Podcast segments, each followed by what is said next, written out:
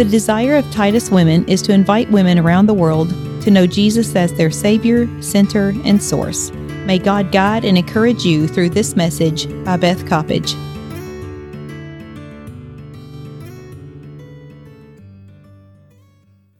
I'd like to have us turn this morning before we turn to Genesis. Can you turn to James 3:13 and then James 4? Let's look right now at God's word. This is James 3. Who is wise and understanding among you? Let him show it by good conduct, that his works are done in the meekness of wisdom. But if you have bitter envy and self-seeking in your hearts, do not boast and lie against the truth. The wisdom, this wisdom does not descend from above, but is earthly, sensual, and demonic. For where envy and self-seeking exist, confusion and every evil thing are there. Okay, where envy and self-seeking exist, what are the consequences of that? Confusion and every evil thing. But the wisdom from above is pure, peaceable, gentle, willing to yield, full of mercy and good fruit, without partiality, without hypocrisy. The fruit of righteousness is sown in peace by those who make peace. Where do wars and fights come from among you? Do they not come from your desire for pleasure that war in your members? You lust and you do not have. You murder and covet and cannot obtain. You fight and war, yet you do not have because you do not ask. That just, that's an incredible statement right there. You ask and do not receive because you ask amiss, that you may spend it on your pleasures. Adulterers and adulteresses, do you not know that friendship with the world is enmity with God? Whoever therefore wants to be a friend of the world makes himself an enemy of God. Or do you think that scripture says in vain, the spirit who dwells in us yearns jealously? Key word. What does the next line say? But he gives more grace. God resists the proud, but gives what? To the humble. Therefore, submit to God, a word we do not like. What did it say? Submit. Did I say it? Did you say it? Did our husband say it? Who said it? He said it. Submit to God. Resist the devil and he will flee from you. That's a marvelous thing. He runs off scared. Draw near to God and he will draw near to you. Cleanse your hearts, you hands, you sinners. Purify your hearts, you double-minded. Lament, mourn, weep. Let your laughter be turned to mourning and your joy to gloom. Humble yourselves in the sight of God and he will lift you up. Do not speak evil of one another. He who speaks evil of a brother and judges his brother speaks evil of the law and judges the law. But if you judge the law, you are not a doer of the law, but a judge. There is one lawgiver who is able to save. Who are you to judge another? Let's pause for prayer. Dear Lord Jesus, right now we come to you this morning in the name of Jesus. And Father, we look to you and ask that you might open the word of truth to each one of our hearts. And you might put together the lesson today in a way that only you can put it together. And Lord, we wait expectantly on you. And we pray that as we go from this morning, we will go forth with transformed minds, hearts, souls, bodies, and spirits. And that Lord, out of this group would flow rivers of living water to literally touch the globe for Jesus Christ. Now, Father, speak to our hearts today. Quicken our hearts by the Holy Spirit.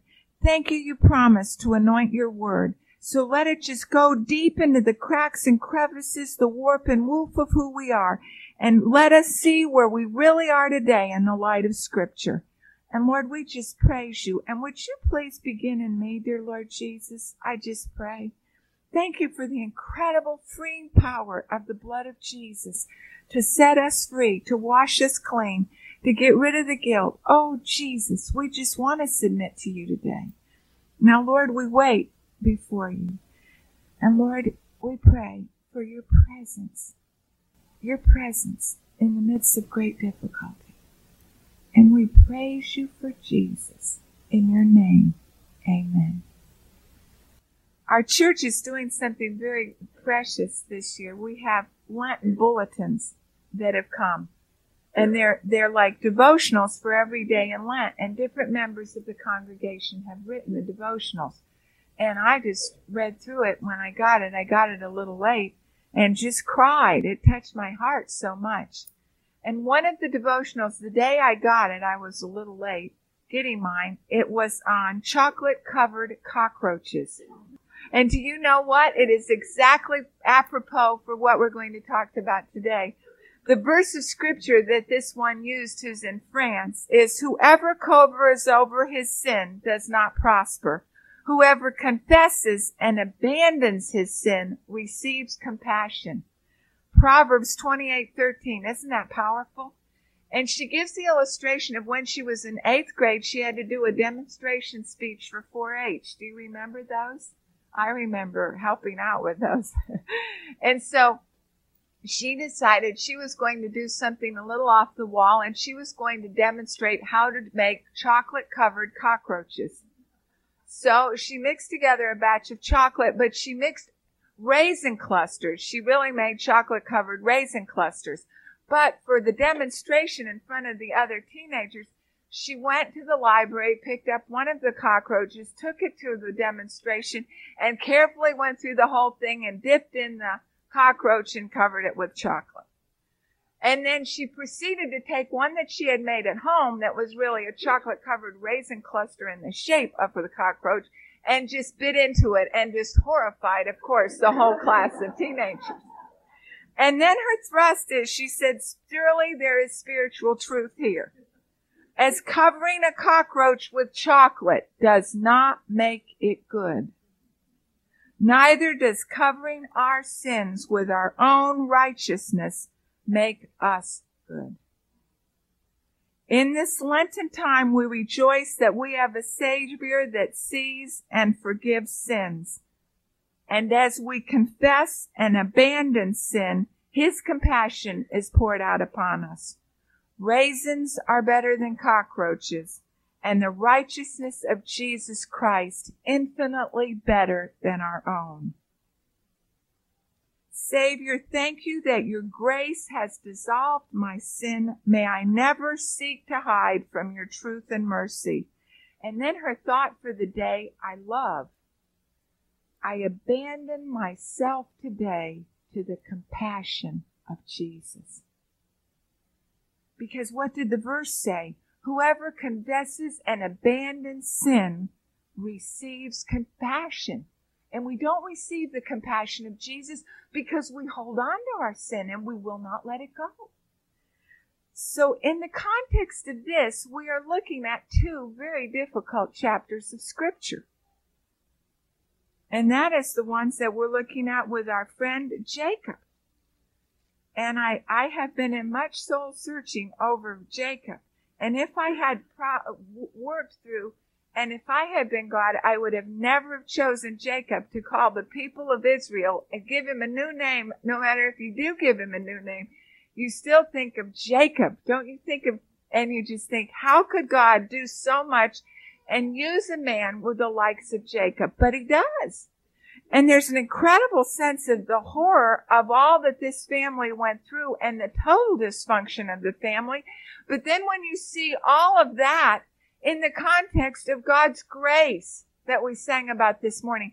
That God can take no matter who we are or who we come from or where we come from.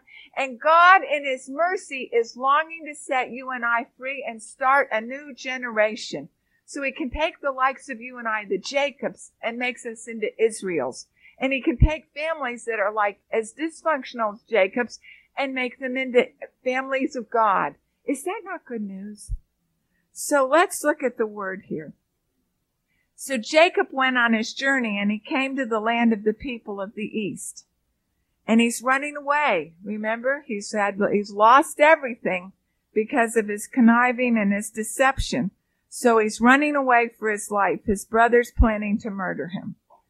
And he looked, and in, in Genesis, many times when they run in the east, it means they're running away from God. And he looked and saw a well in the field, and behold, there were three flocks of sheep. And there was a large stone, and all the flocks were gathered there, waiting for at the for the well, the water, and the sheep. And they put the stone back in its place on the well's mouth. And Jacob asked them a question. And what we see here is that in the chapter before, in 28, God had met Jacob. And there had been a transaction between the eternal God and Jacob. And Jacob there, even though he was as conniving and just as, you just, a manipulative, you just as a scoundrel, there was something in him that still longed for the blessing of God, enough to be a scoundrel about it and lie and cheat and deceive. But there's, but he meets God and God comes and meets him in this place. He doesn't expect God to show up, but all of a sudden he's there. And as God meets him, something does happen in Jacob's heart. There is the touch of grace on Jacob. And many commentaries think that this is where Jacob, what we would call in New Testament terms, his conversion, where he came to know Jesus Christ. And there was an essence of his entering into a relationship with God. But we see that he had a heart for, began to give his heart to God, but it was a divided heart. It was not an undivided heart. And so that there are many things in his life that have not yet come under the blood. And so as he sets out here, even though that is the case of Jacob, he's kind of like, Lord, if you will take care of me, then I'll do my part of the contract and I will follow you and I will even let you have some of my money when I ever get any money because he didn't have any money. It's easier probably to tithe when you are absolutely flat busted than any other time, but he makes this contract with God. He hasn't moved into yet a covenant relationship that comes later in Genesis. So even though Jacob has just begun, what happens? God takes him and meets him where he is. Don't you love that about God? And so he just heads off into the wild blue and God said right here in 28, he said, I will be with you. And so he meets all these people at the well and he says, who are you? And they're, they know Laban's family. He's at Haran. He said, and they said, Laban's daughter's coming up the road right now.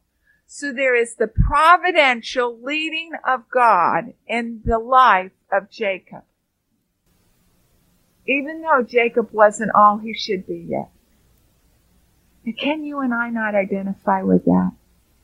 The way God has led in our lives, even though we have not at times even known what it meant to be totally undivided in our heart, but that God has led and guided our lives and God has providentially brought us with people and in circumstances and situations and opened up the next step of His will to us. I remember when I was a little girl and my dad was going to, to grade, um, getting his PhD. And when he, and I went to four different high schools because he, every year we, had, we, we were in the process of getting that PhD. And so, um, and my grandfather died. And so I had gone from one high school that in the whole school, there were 325 girls. It was a little girls' school, Episcopalian girls' school. And from kindergarten to 12th grade, it was a precious school. But then I went to Massachusetts, closer to the PhD program, and the school had 3,250 kids in it. And needless to say, I was overwhelmed. And it was on split sessions because there were so many kids in the school. And so my dad took me to school and got me all in the process. Well, then he said, honey, I had to walk home. It was, a, we were two miles from the bus. We were right into the line and they were so overcrowded. Everybody had to walk under two miles. He said, can you find your way home? Well, sure I can. You know, I'm, I'm 15. I know I can find my way home, Dad. So I, I, I just went to my classes, you know, and, but it was, we got out at six o'clock at night. Well, it was dark. It was dusk. And everything looked different. And I was very tired. And I'm not good with directions. And I didn't have a clue how to get home. But my pride would never tell my dad that. Well, so I walked out of the high school and said, well, which way do I go? And I just began to walk. And I walked and walked and walked and walked. It got darker and darker. And then I didn't know what to do, and I was too shy to ask anybody. And I remember, you know how kids are, I sat down on a curb, 15, sat down on a curb, and I said, Jesus, I don't know how to get home. I'm afraid to ask anybody. Would you please get me home? And do you know, I sat there a few minutes on that curb and all of a sudden, this car goes roaring past. It was a residential area. And then the car backs up. And I hear this voice, and it's Bethy. And I said, Dad? And he said, What are you doing sitting on the curb? And he said, Well, I said, I'm lost. He said, and he said, Well, get in the car. And my dad was taking friends home from Brandeis and he got on the wrong street. And they never taken him home before or since. He got on the wrong street and there I sat in all my glory on the side of the curb. Do you know what? That is a silly story. But in God's working in my heart, in, in the, in the pilgrimage of God in my life, I look back at that, and that is one of those bundles of red roses that Jesus gave to me. Because where the eternal God, the eternal God, came and met a lost little kid, a teenager, trying to adjust to another school, and moved heaven and earth to get her dad back there. And many times in our lives, don't you sit there like on the side of the curb and it's dusk and dark and you think, Lord, I don't know which way to go. I am lost. And then God comes in and says, in his providence, he says, wait a minute, you are not. Just ask me. And there's someone that will come, or there's a check that'll come, or there's this or that that will arrive. And there's the providence of the eternal God, whether you and I have our act together all together spiritually or not. Isn't that the sweetest thing about Jesus? And so that providentially Laban ends up at the well, and it is the well for Laban. And he meets Rachel, and it looks like it's love at first sight. And he's an emotional man. He begins to, he cries. He, the pressure of being all alone, and then he sta- and he kisses her. And it doesn't talk much about kissing in scripture, but this is one time and kisses her. And then she runs home, and Laban comes out. So then we begin to get Jacob at the well and God's providential leaning. But then we begin to get Jacob and Laban. And Jacob meets his match in Laban. Do you know what? And you and I wonder why. Even when grace touches our life and you and I begin to walk with God, do you know what happens? some of the consequences of our choices before grace still are reaped in our life. Galatians 6 says, Be not deceived. God is not mocked. Whatsoever man sows, that shall he also reap. And you and I say, why do they have, we have to reap the consequences since God has moved into our hearts and we're trying to turn over a new leaf because there's something God has to show us and do in our own souls and psyches so that God can set us free. And that personal chastisement and discipline begins to make us men and women of God that He can use. Do you remember the story in C.S. Lewis' uh, book, uh, uh, The Horse and His Boy? And remember Shasta was the young fellow in that and he was running away from his uncle. And then he met Aravis, who was also running away from the king. And Aravis, when she she was a proud, arrogant little gal that had grown up in the king's court. And when she left the king's court, she drugged her maid and then and knew that the maid would be beaten, but she did it anyway she had absolutely no regard for Aravis, uh, for the maid, and then fled, and the maid was severely beaten. Well, they, the two of them, Shasta and Aravis, meet each other, and during their encounter in the forest, they also meet Aslan, who's a personification in the novel of the Lord Jesus. And Aslan lets Aravis be thrown from her horse, and then Aslan tackles her. He scratches her, and he scratches her 12 times. And so she's roughed up. And Shasta's very angry. And when he sees that Aslan, he said, "Why did you? Why did you do that? Why did you allow that to happen?" And he said, "That's not between you and me. It's between Aravis and me." And then when Aslan gets alone with Aravis, he said, "I gave you twelve scratches for the twelve lashes that your maid got that you never felt." And he said, "Now there will be something in your life where you will have the capacity to feel." what another person goes through because of your sin and your thoughtlessness. And there's something in the heart of a righteous God who says you are not going to get by with deception. And if you have done that willingly on your father and on your brother, you are going to have to drink of the very cup that you've spilled out. And so in the sweetness and the mercy of God, God moves into relationships so that Jacob begins to taste not what it means to be the deceiver, but to be the one that is deceived. And do you think after 14 years of being in service to Laban, and after he's given one wife that he's, lo- he's looked forward to marrying, it was a day, scripture says, because of her love for his love for her. And then he ends up on the morning after, and he finds out it's her sister and then he must work seven more years for no pay, just seven more years for the woman he loved, 14 years of his life.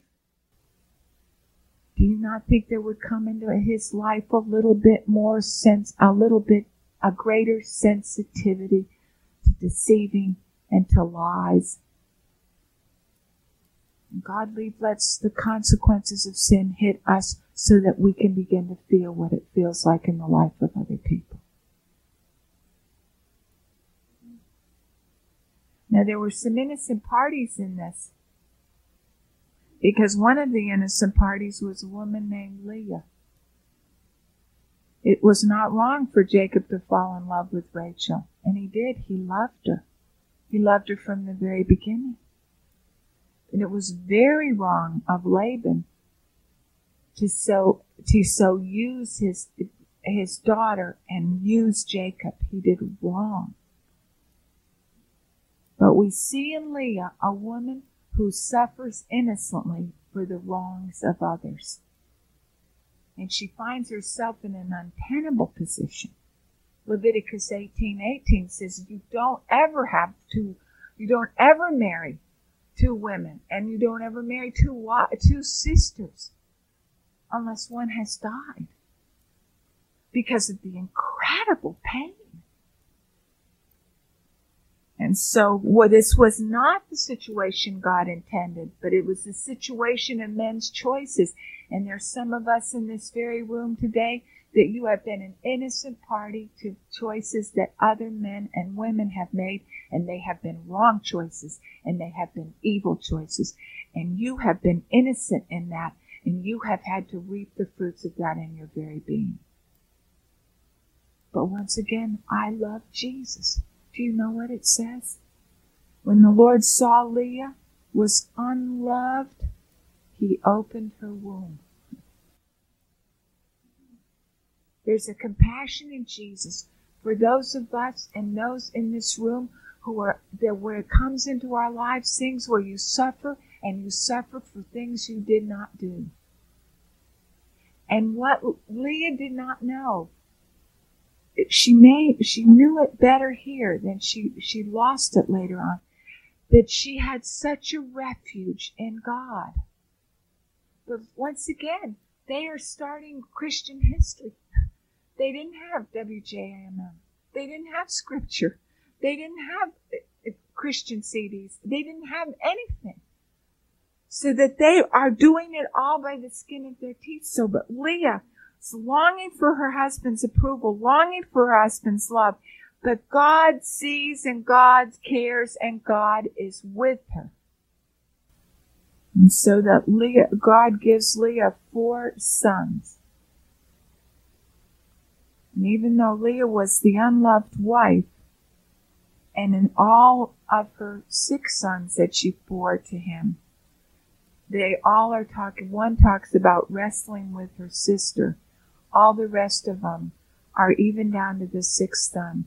Maybe my husband will dwell with me now. She is looking for love from Jacob that was not there. And do you know what? There are difficult marriages in this room where we begin to look for love in husbands or maybe family relationships, our friendships, and people let us down. It is not there. And that's why I read the Hebrews.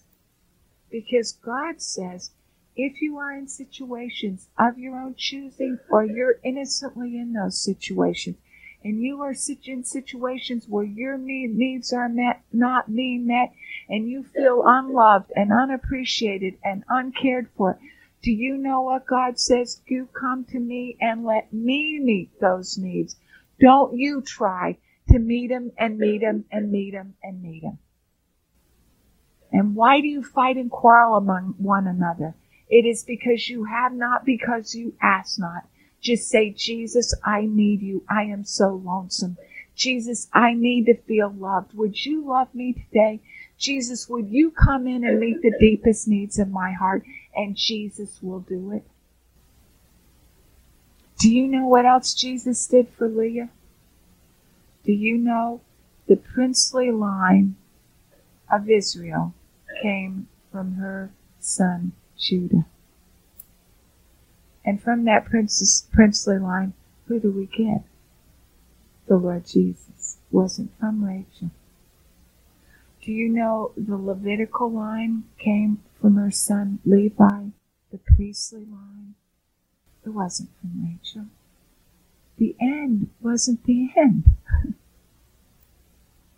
God looked on Leah and her suffering, and he chose her to be the beginning of the princely line as well as the Levitical priestly line for the whole people of Israel. And out of her line, the Lord Jesus came. And the end wasn't yet. Rachel prematurely died. And who was buried with him and lived at the end of her days with Jacob? Leah did. And it was a grave, and it was for Abraham and Sarah and Leah and Jacob, because Rachel was buried in Bethlehem. In our darkest hours, don't let go of Jesus. Hold on. Hold on. Whether you can see now or you can't see, nestle into Him more closely. Hold on to Him more strongly. Let Jesus become the joy of your heart and out of that love relationship, you have no idea what God can do, not only for your little needs, but for all of human history. Isn't that precious? Are you in love today? Do you feel unloved? Are there big gaping holes inside your soul? God wants to use other people. He wants to use loving husbands. He wants to use those. But really, those are all gifts. The deepest, deepest need in your life and mine is for Himself. And we're never truly satisfied with any of the others. They never live up to our expectations until, first of all, we lose ourselves in love for Jesus Christ. And we can only do that when we have an undivided heart when it's all of you for all of Jesus. And then when that's true, God can move in and meet us in ways so that there isn't fighting and quarreling all the time. but there's the sweetness of his presence as we rest in him. Well, what about Rachel? She was a beautiful woman. And but in chapter 30 we read Rachel envied her sister.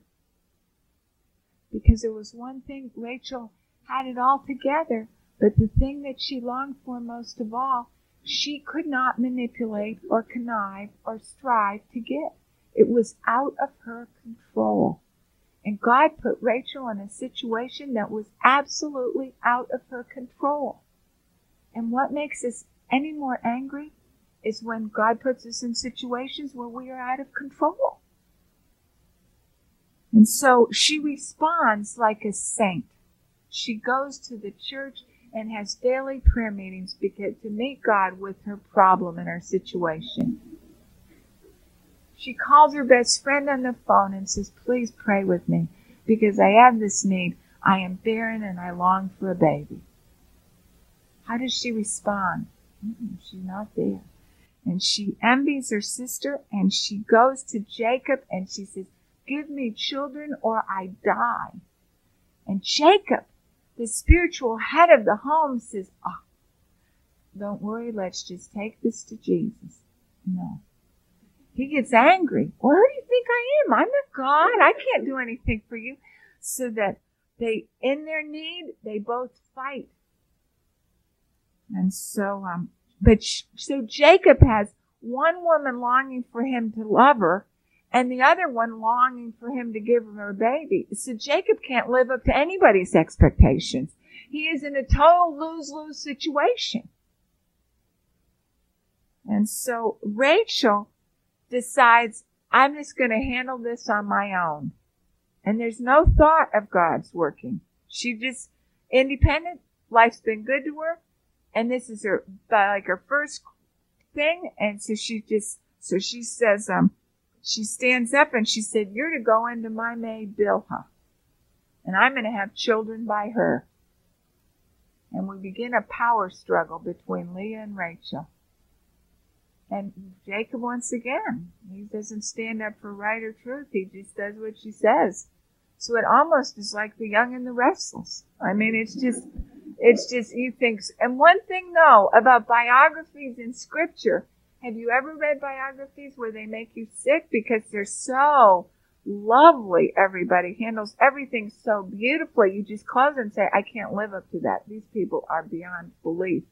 There's nothing like that in Holy Writ. And so, so then uh, uh, Leah brings in her maid. And so what has he got? He's got four more sons. But is that maid Rachel the mother of those children? No. It, even in her own effort, she has still not gotten those deep needs met because she's trying to meet them in her own strength. Are you and I today doing that? Are there situations in your life and mine where we are out of control? And we are trying in every way to get rid of the incredible pain in our heart. And you know there's no way to get rid of it. And God may be allowing that very pain because it is only in pain, or most often in pain, that turns our hearts finally to say, God, can you not help me? I am against the wall. And that's what he's been waiting for, not because he's mean and cruel, but he could not get our attention any other way. And so not only does the power struggle go on between the sisters, what did Hebrews say about envy and envy and self-seeking? It causes confusion, and every evil desire. And poor wisdom, wisdom that is earthly, sensual, and demonic. Rachel did not have good wisdom in how she handled the situation. Neither did Jacob. And so then we have, they go out to the field and Reuben, Leah's firstborn, finds mandrakes. And these were considered by the ancients the clomid of the day, the fertility drug the thing that could be used to produce offspring. Well, Rachel is very interested in this, but she doesn't, she wants it and who has it? Leah. So she says, please give me some of those mandrakes. And Leah says, thank you, no. You have my husband, I'm to give you mandrakes too? No way, Jose. And so she just shuts her out. And then she goes into a deal. And so Leah hires Jacob for the night. Talk about dysfunction in a family. Can you not, can you believe it? You think, how in the world can God work? And this is the family that's going to produce the 12 tribes of Israel? Is there not hope for every one of us here? All you can say is grace, grace, grace. Look what Jesus can do with broken, needy people. It's beyond our belief. We cannot even imagine it. And so Leah has two more children. And then we end up with the wages of Jacob. And Jacob works for 14 years and then it says, I'm ready to go. And Laban hates to lose this free labor. And he said, What are your wages? He's a little more courteous than he has been in the past. And so Jacob says, What if I take all the spotted sheep and goats and you keep all the others and then there'll be clear line of distinction between well whose is whose. And so Laban says, Fine, and then he immediately gets his sons to take all the spotted sheep and goats out of the herd and take them three days' journey away. When Laban goes to get the flock, there's none. So he's once again totally duplicitous. But Jacob is a match for him, through uh, superstition and selective breeding, he ends up taking all the choicest of those white sheep and just does different things, and he ends up with a whole batch of spotted sheep and lambs. And the stronger ones are Jacob's, and the weaker ones are Laban's. And then we get ready to leave, and that will be next week. But I'd like to just say, how do you apply what we've talked about this morning? A man who hasn't come to the end of himself. What are some of the fruits of a divided heart?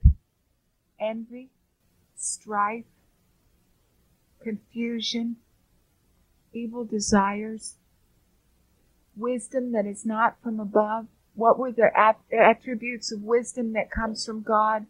pure and peaceable without partiality, easily entreated, peace, let me say it again, peace, reread them. He didn't know anything about that because his heart was not wholly God's. The bottom line in Jacob's day was Jacob, is your heart a holy mind? The bottom line right now today is the same question. Is your heart wholly God's? Are you wholly God's? And do you know what? Just like chocolate doesn't make cockroaches into raisin clusters. Neither so does your self-righteousness and our good acts or our good intentions give us a holy heart. The only thing gives us a holy heart is to submit to submit to God, draw near to Him, resist the devil, and enter into a love relationship with Jesus Christ where you are all His and He is all yours. Have you done that? I called my sister this week, and she told me she watched a video on the life of Mother Teresa. And she said that Mother Teresa, she said it was an incredible video, and she said some parts of it I could barely watch because of the human suffering and need. It just broke my heart. But she said, Beth, I got a few quotes from Mother Teresa. One was that um, if I had never picked up the first dying man, I would never have picked up the next 42,000. Holiness is not a luxury for a few. Holiness is the simple duty of every believer. We have been created for His holiness. By forgetting ourselves, we find ourselves.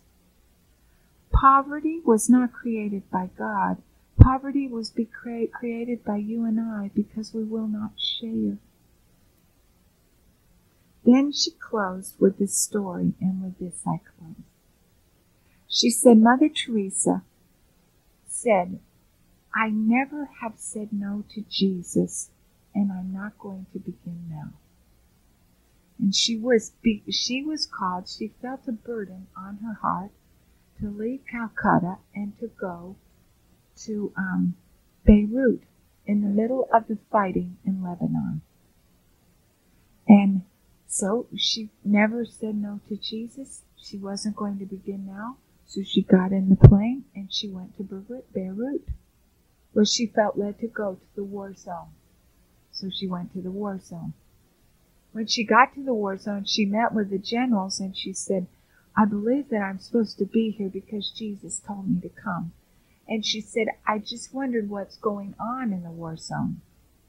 The general said, Lady, there's a war going on in the war zone and it's no place for a lady this, go back to Calcutta. We do not need you right here.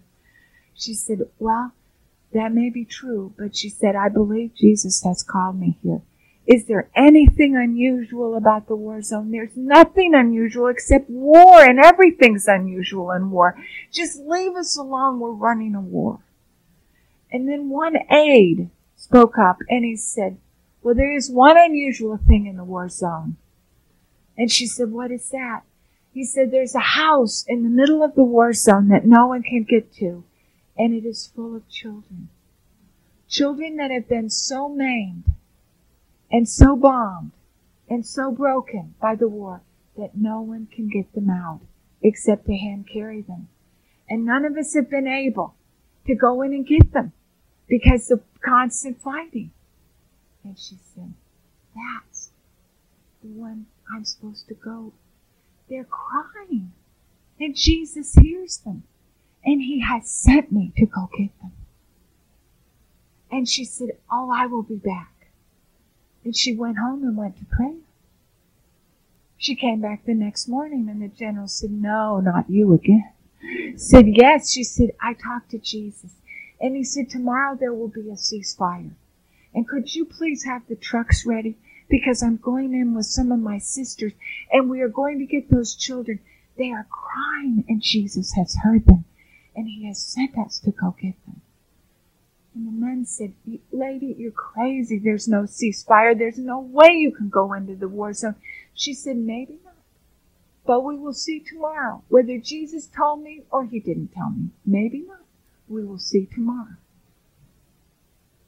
That night, they called a 24 hour ceasefire, and in the early morning hours, she was on the front line and she said, Do you have our trucks ready so we can go and get the children?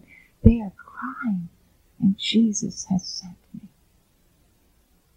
And so she and the Sisters of Charity went in and hand carried those children from the war zone to a place of safety and then she cared for the ones that God had cried and Jesus had heard. Do you know why Jesus wants undivided hearts? Because there's a world that is crying. They're Leah's. They're people that are so hurt and so broken. There are children, children in war zones and we hold on to our sins so that God can't work through us because He's so busy working on us. Is there not one or two of us today who'll say, Jesus, I will let go of it all. I will let go of it all. And what you did in that little woman's heart, you don't have to take me to Calcutta. Just use me right here. Use me right here to be available so that those that are crying, you can lead me to and just be available to take them out of the war zone and take them to the place of safety where Jesus is. Jesus, there's a broken, lost, dying world, and He is longing for you and I to come in and become like a Mother Teresa to say, I never have told Jesus no.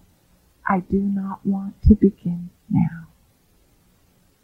Is there any sin in you and I today? Have we let go of it all? Are we all His?